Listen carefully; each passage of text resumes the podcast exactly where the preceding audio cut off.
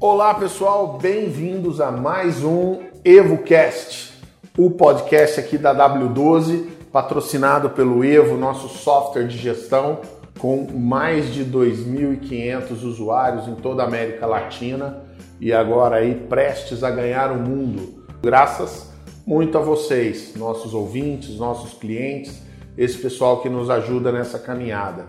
E hoje nós vamos falar sobre um assunto que é sobre longevidade, mas não a longevidade da pessoa, quanto a pessoa consegue viver, mas sobre um negócio de fitness. Como um negócio fitness pode ter longevidade. E comigo aqui o Carlinhos, da Rede California Fitness, gestor que começou no mercado fitness como aluno, hoje é gestor, tem 3 unidades, já há bastante tempo no mercado e ele pode nos ajudar, vai dar dicas, vai trazer sua experiência e compartilhar com a gente. Carlinhos, bem-vindo a mais um EvoCast. Fala, Randaz, obrigado. Vamos aí, vamos lá de novo. Tem saudade do começo, de quando tudo era uma grande novidade, ou agora com a experiência, com a casca, os calos na mão, tudo isso, agora a coisa tende a ser mais fácil? Eu acho que nunca é fácil, né? Eu acho que dentro desse mercado que vive numa mutação constante, você aprendeu hoje, já não vale para o amanhã, e você vive nessa essa mudança louca do dia a dia como gestor. E, cara, você precisa, para você ter, talvez aí entrando um pouquinho nessa longevidade, você precisa estar aí acompanhando esse movimento aí a todo momento. Maravilha. E você está há quanto tempo no mercado como gestor? 27 anos. 27 anos, viveu todas modas, tendências, auges, decadências, planos econômicos, mudanças de governo. Cara, eu lembro que a primeira academia que eu fui visitar, os caras estavam sem camisa com aqueles cintos grossos de fazer agachamento e não tinha uma mulher dentro da academia. Que cenário horroroso, você está me dando a visão, cara, do inferno. Não, total, imagina o que era isso. Né? A referência que a gente tinha de academia, na época, acho que era a Runner, que era, né, a única academia que realmente tinha com esse foco, que tinha mulher, tal, esse foco mais fitness mesmo, em específico. Né? E, cara, era muito louco. Você está falando de economia... Agora há pouco me ligou um amigo, né? E ele, e aí, cara, tudo bem? Feliz 2019, como que você tá? Eu tô bem, e aí, cara? E aí, fala pra mim, o que você acha desse governo, né? Eu falei, cara, eu nunca dependi de governo nenhum pra fazer meu negócio acontecer, então seja esse ou seja aquele, cara, eu tenho a mesma lição de casa, o mesmo compromisso, né, comigo, com as pessoas que trabalham comigo, de fazer o negócio acontecer. Eu acho que para quem passou pelaquela situação do URV, eu lembro que eu trabalhava na recepção da academia e tinha lá a unidade real de valor. A pessoa chegava para comprar aquela inflação de quase 100% ao mês. Eu falava, ó, o valor hoje é esse. Se você vier amanhã, já é tanto, né? Então, cara, é isso aí. E fazendo a coisa acontecer. Legal. E você é um cara... usar um adjetivo aqui que eu costumo ter um pouco de preconceito com ele, mas... ele resume bem, que é antenado. Eu não diria antenado, eu prefiro chamar de curioso, porque eu acho que a curiosidade, principalmente a curiosidade intelectual, aquela que nos leva a buscar conhecimento, é uma das grandes qualidades. Às vezes muita gente chama algumas pessoas de inteligente, aquele cara inteligente, ele nada mais é do que um cara extremamente com uma curiosidade intelectual muito aguçada. E eu vejo isso em você, sempre buscando tendências, sempre buscando inovações, sempre fazendo parte. E o que você analisa quando você busca a tendência, descobre? O que você analisa antes de colocar isso no cardápio? do que você oferece para os seus clientes, sejam tendências de aulas, de produto, ou tendência até de gestão e de marketing, por exemplo. O que você leva em conta quando você sente o cheiro de novidade no ar? A primeira coisa, Randaz, é ver se isso tem aderência com o meu pessoal. Então, eu também tenho muito essa situação. Tem gente que tem mania de falar assim, mas o meu público não gosta disso, meu público não... Então, assim, peraí, que legal que ele não gosta, vamos tentar trazer algo novo para ver se ele assimila. Mas também você tem aquela situação em que é importante você ver se a tua comunicação ela está antenada com quem, né, realmente está consumindo aquela informação. Quando você fala dessa questão de curiosidade, né, então isso é muito importante, né? Realmente você está sempre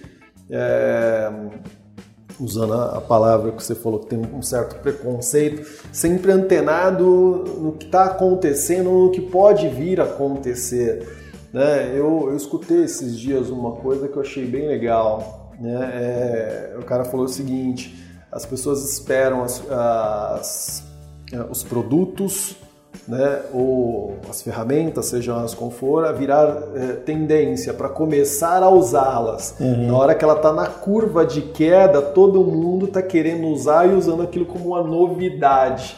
E aí a coisa cai, as pessoas falam, não deu certo. Não deu certo, aquilo eu já tentei. Então, ou seja, essa curiosidade, essa coisa de você estar sempre buscando o novo, é importante para realmente você utilizar no momento em que ninguém está utilizando, né? E você realmente fazer o teste. E aí, quando a gente fala de... Eu gosto de um termo que chama always beta, né? Que é você estar constantemente fazendo o teste, testando. Não deu certo, legal, pega outro, vamos fazer diferente. E assim vai, né? Então... Essa é uma coisa que eu uso muito para o meu negócio constantemente, entendeu? Eu só corrigindo aqui, não acho ruim a pessoa ser antenada, não. É um preconceito quase semântico com a expressão, porque a antena, ela meramente capta o sinal, mas não necessariamente ela absorve ou ela transforma aquilo. Então eu gosto mais do curioso mesmo, a pessoa que tem a curiosidade intelectual aguçada, que é isso que vai... busca, compreende, testa. Eu acho que é mais nesse sentido, assim, mais ou menos. Eu vejo você, desde a gente se conhece há quase 20 anos, sempre nessa busca desse tipo de novidades e inovação, que são dois conceitos diferentes também, né? Você que lida com isso pode falar bem sobre o que é novidade e o que é inovação. Eu lembro muito bem... A gente indo para os tempos de Body Systems, eu lembro, acho que a minha primeira carteirinha da Body Systems, né, acho que depois que as grandes, primeiro foi o teste nas grandes, e quando abriu para fazer as carteirinhas, se eu não me engano, meu número foi 3, ou era 6, era alguma coisa assim, né, e quando eu coloquei isso na academia, eu lembro muito bem que, lá na periferia, aquela coisa do maromba, tava, né, sempre foi muito forte essa questão. E os caras falaram, que isso? Musculação com pezinho, em sala de ginástica? Você tá louco, isso aí não dá certo, né?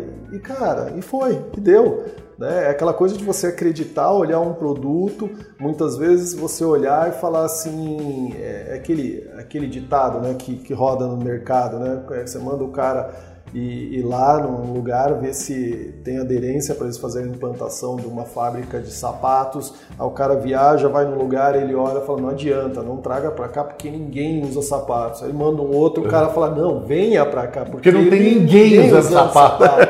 Então, cara, eu acho que é bem isso. Bom, eu já falei que a gente se conhece de longa data, desde Body Systems, depois a gente dando aula junto lá na FMS. E uma coisa, cara, que me chamou a atenção num comportamento seu, um comportamento empresarial, e assim, eu lembro quando surgiram as low cost, barulho, todo mundo falando, e você não fez nenhum tipo de reclamação, não é só porque trabalhou na Bio Ritmo, um amigo do Edgar, nada disso. Eu acho assim, primeiro eu acho que não te pegou de surpresa, talvez. assim, não te incomodou ou você viu nessa dificuldade uma oportunidade, como se diz no ditado?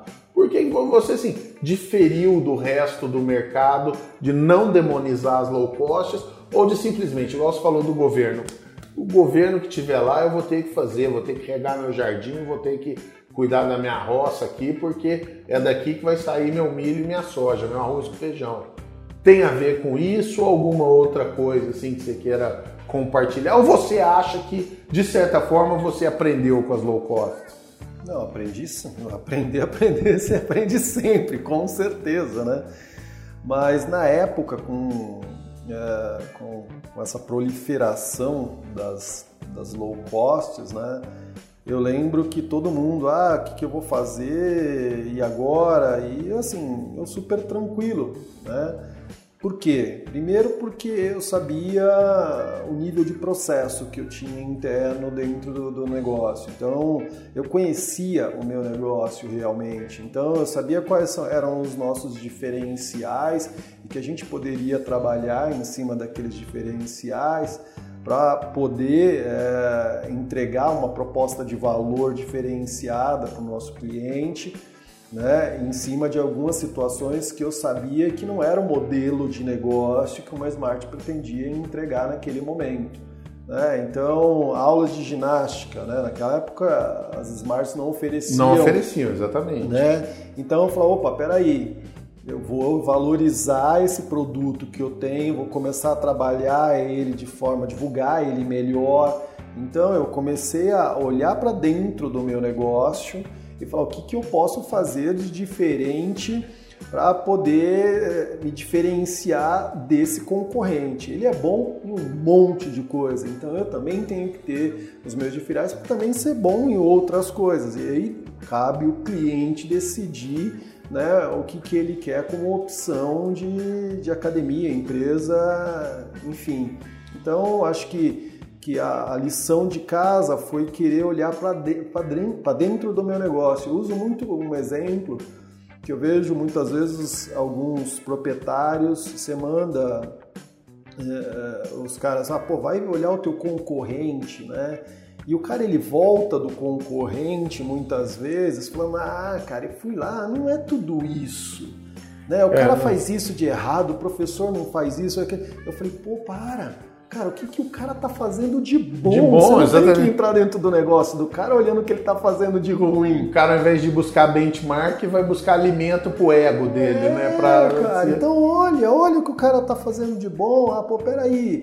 A Smart tem lá um adesivinho na esteira que, vai ensinar o cara. Por que você, de repente, não coloca isso dentro do teu negócio? Porque talvez aquele professor que você não tem, talvez para orientar ele ali, cara, você já substitui de uma maneira em que a pessoa, de forma autônoma, ela consiga ligar a esteira de maneira, mais facilitada, sem parecer um imbecil na frente do equipamento, muitas vezes, não conseguindo usar o teclado que tem lá. Entendeu? E é extremamente constrangedor. A gente vê, assim, eu que, apesar de não parecer, frequento a academia, eu vejo, assim, a gente consegue descobrir em 30 segundos que você está na academia, você conhece o cara que está indo pela primeira vez, o que não está confortável.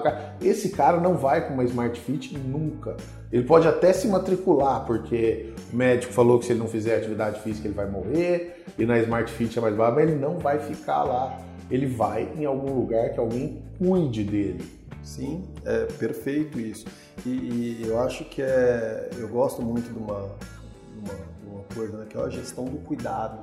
Né? Como você realmente cuida do teu cliente, né? Como que você está montando toda a tua estrutura de gestão, de processos, para que o cliente ele sinta realmente essa percepção que em algum momento você está cuidando dele, né? Então, eu acho que isso é importante, porque quando a pessoa se sente cuidada, ela não tem por que sair do teu negócio para procurar ou se aventurar em um outro que ela não conhece ninguém, não tem afinidade com ninguém, vai ter que refazer um novo caminho para chegar lá. Enfim, se você for ver a dificuldade que a pessoa tem de se adaptar a um novo negócio, cara, quando ela sai do teu negócio para ir para esse novo segmento, é que realmente você deve ter pecado muito. Muito, muito, muito.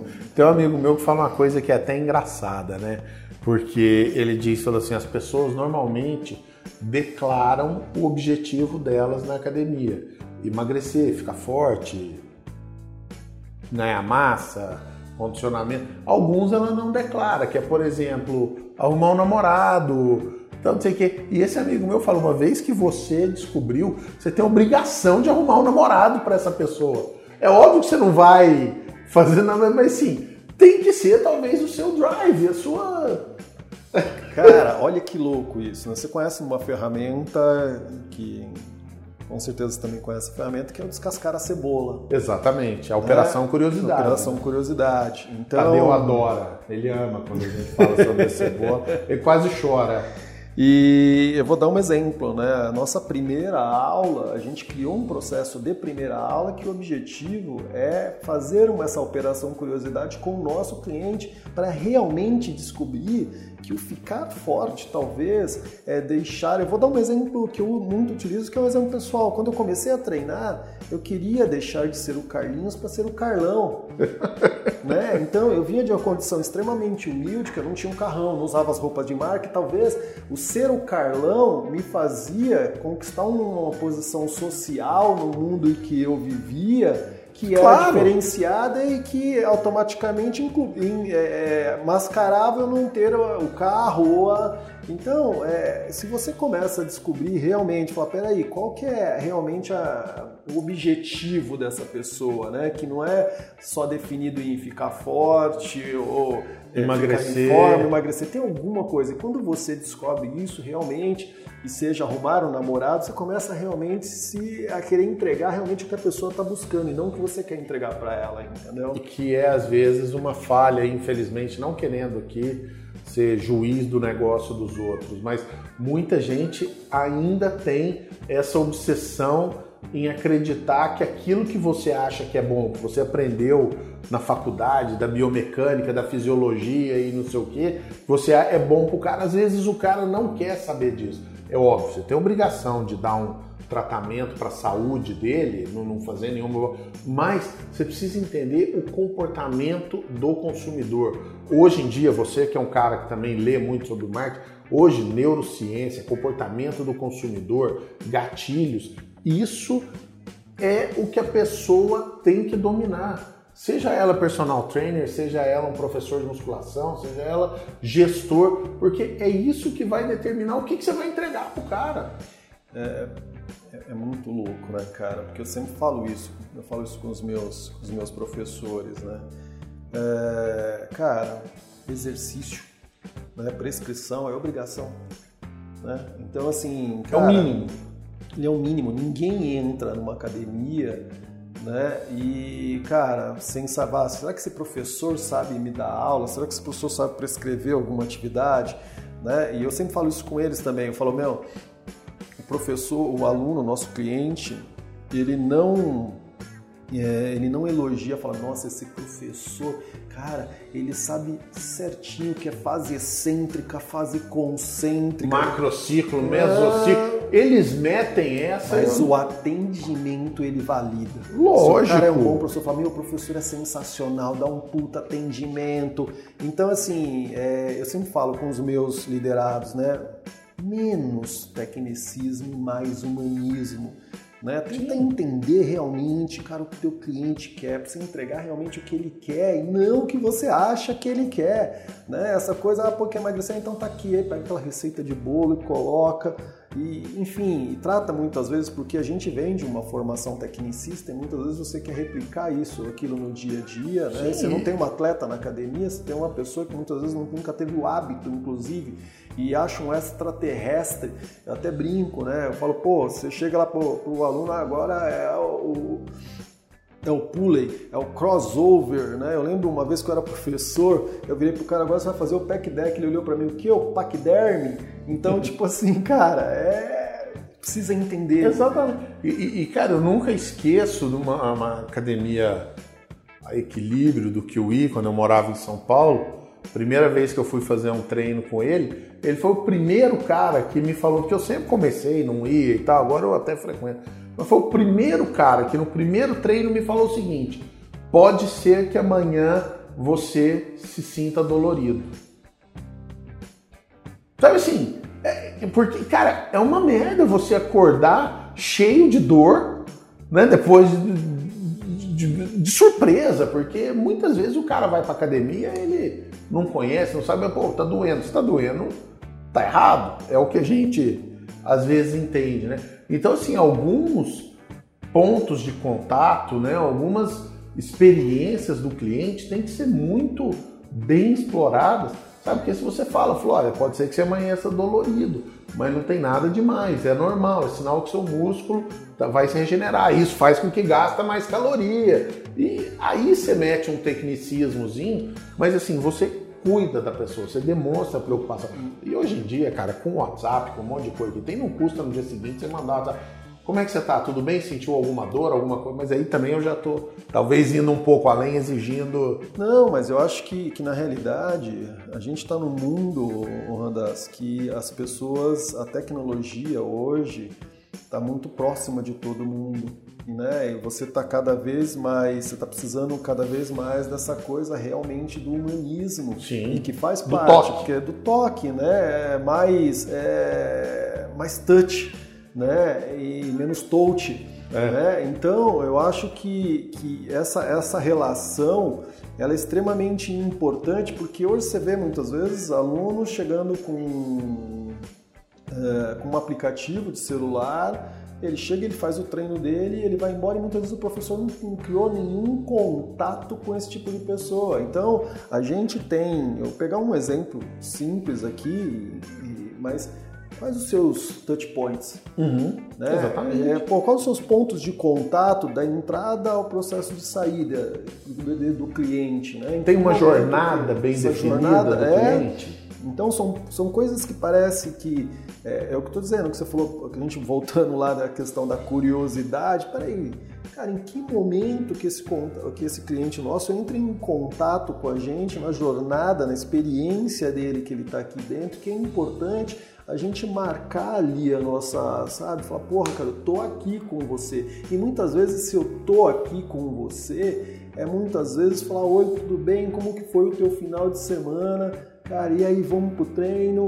Porra, vem cá. Muitas vezes é uma mãozinha numa barra e falando, vamos mais duas que eu tô aqui com você. Isso. Aumenta mais tanto, porque... Então, assim...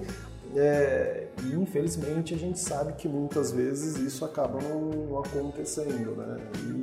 E aí tá aí, vai gerando esse processo aí que a gente vê a grande maioria dos proprietários reclamando da questão da não aderência das pessoas à atividade física e, consequentemente, um índice de renovação, de retenção extremamente baixo.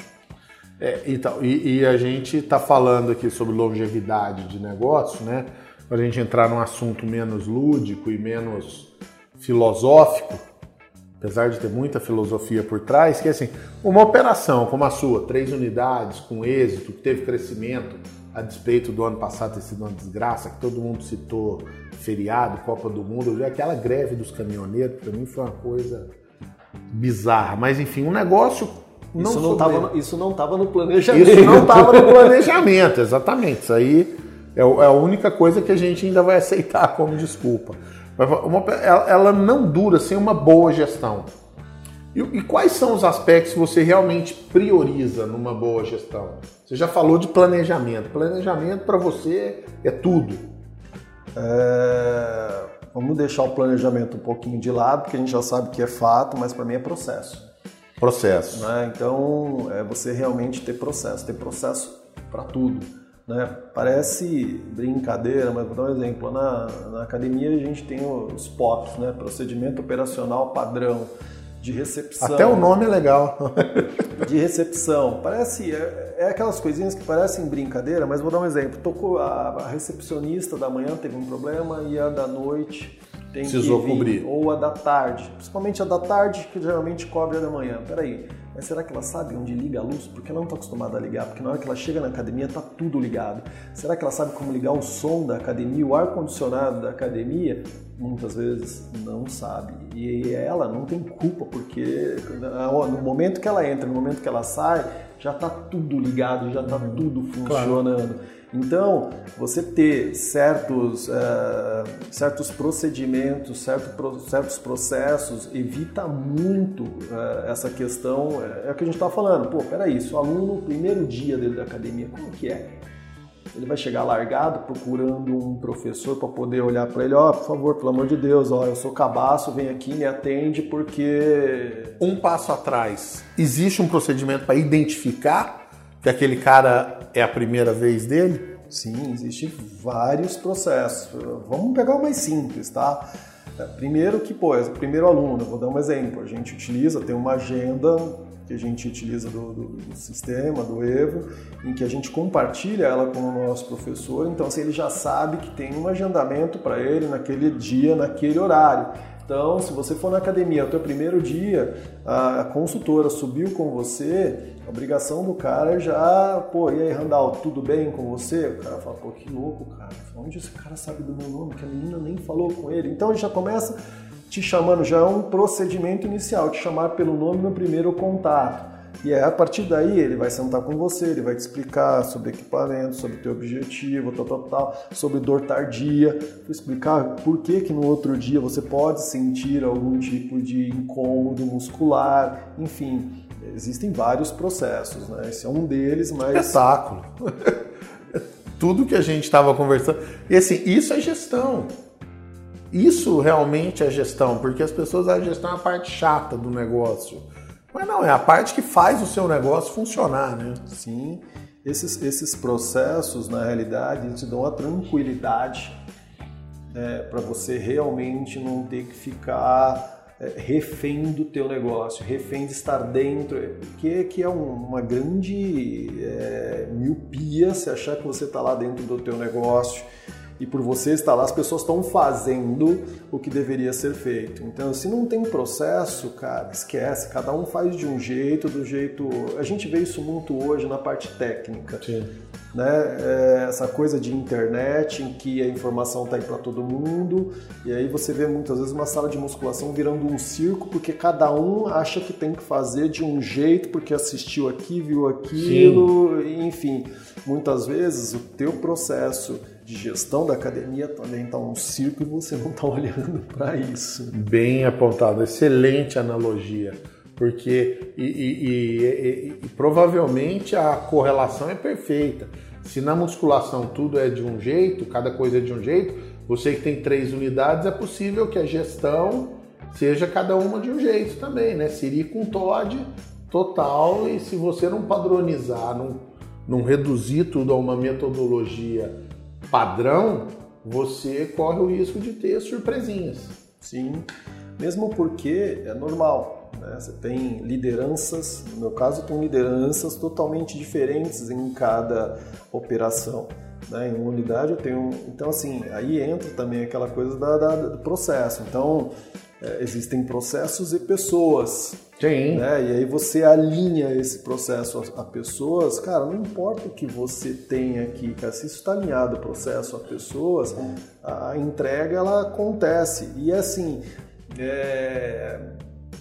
não precisa ser padrão, quando eu falo padrão, né? Não, claro, cada líder, ele sabe o caminho que ele tem que seguir, o tempero que ele vai dar, aí é o que você fala, o coração é de cada um. Sim, o padrão, voltando, né?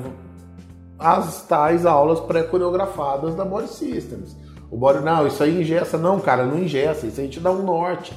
A sua cara, o seu swing, o seu champignon é você que vai pôr.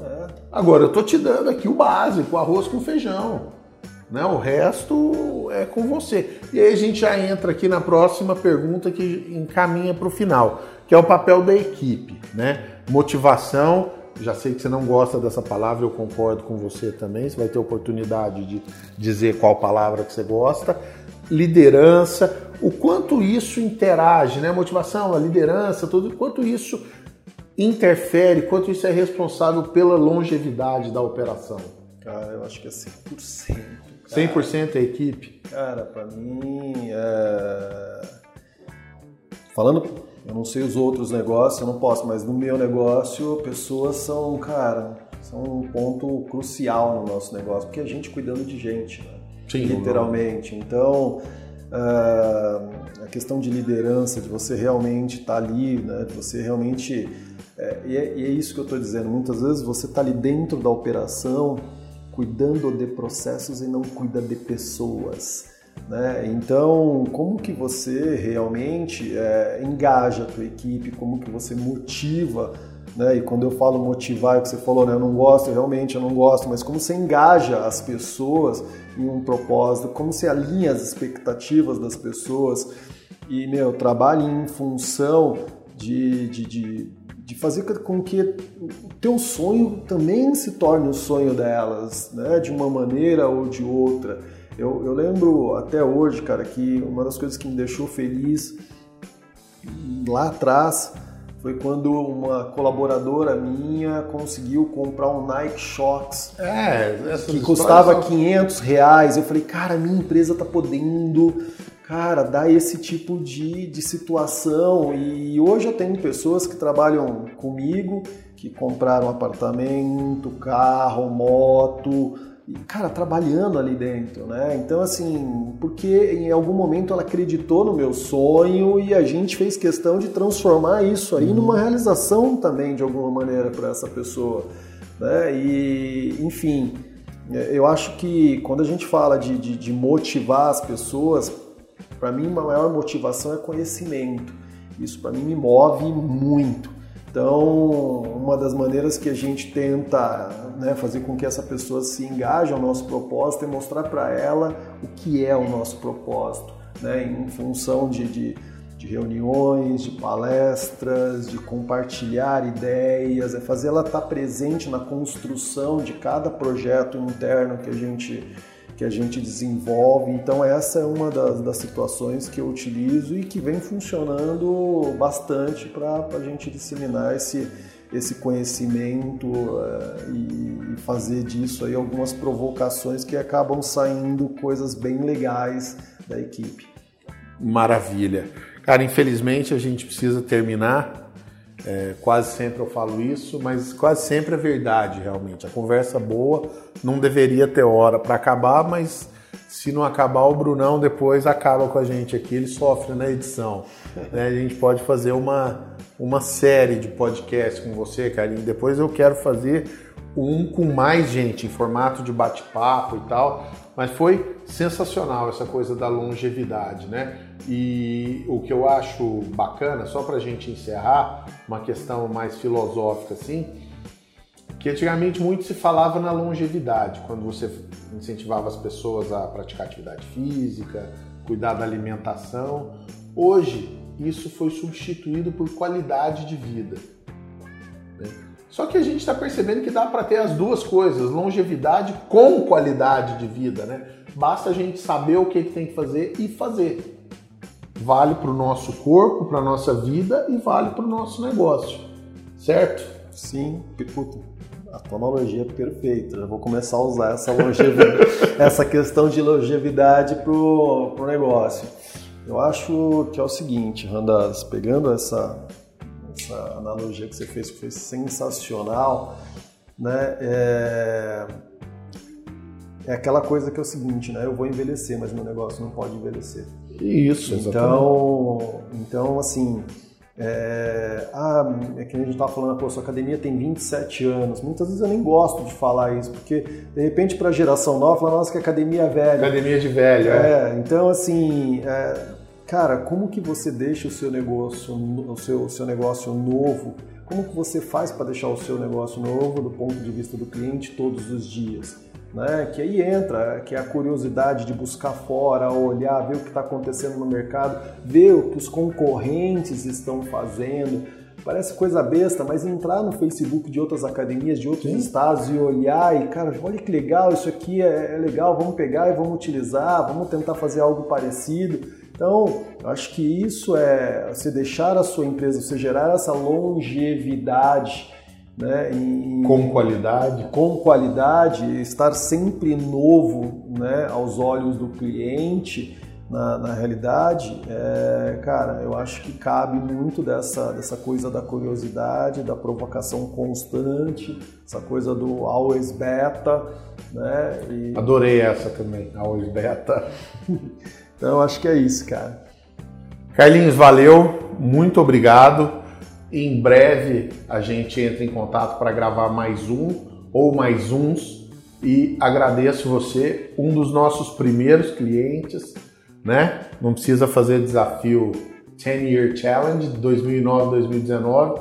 Tá muito melhor hoje do que em 2009 e é o que a gente espera para os nossos clientes. Obrigadão. De nada, meu, pode contar aí. Para mim estar aqui na Evo Evo, Tribes, né? Agora é Evo só. Só Evo? É. Então vamos lá. Então estar na Evo, puta, pra mim sempre é uma honra, né, cara? Na W12 no caso. Na W12, a 2009 para 2019, cara, com certeza eu me tornei muito mais profissional decorrente de poder ter essa ajuda, essa ferramenta, cara, que me ajudou realmente a olhar meu negócio como uma empresa e não como apenas uma academia, entendeu? Então, pô, sempre que precisar, pode contar comigo. Valeu, cara. É isso aí, valeu pela oportunidade.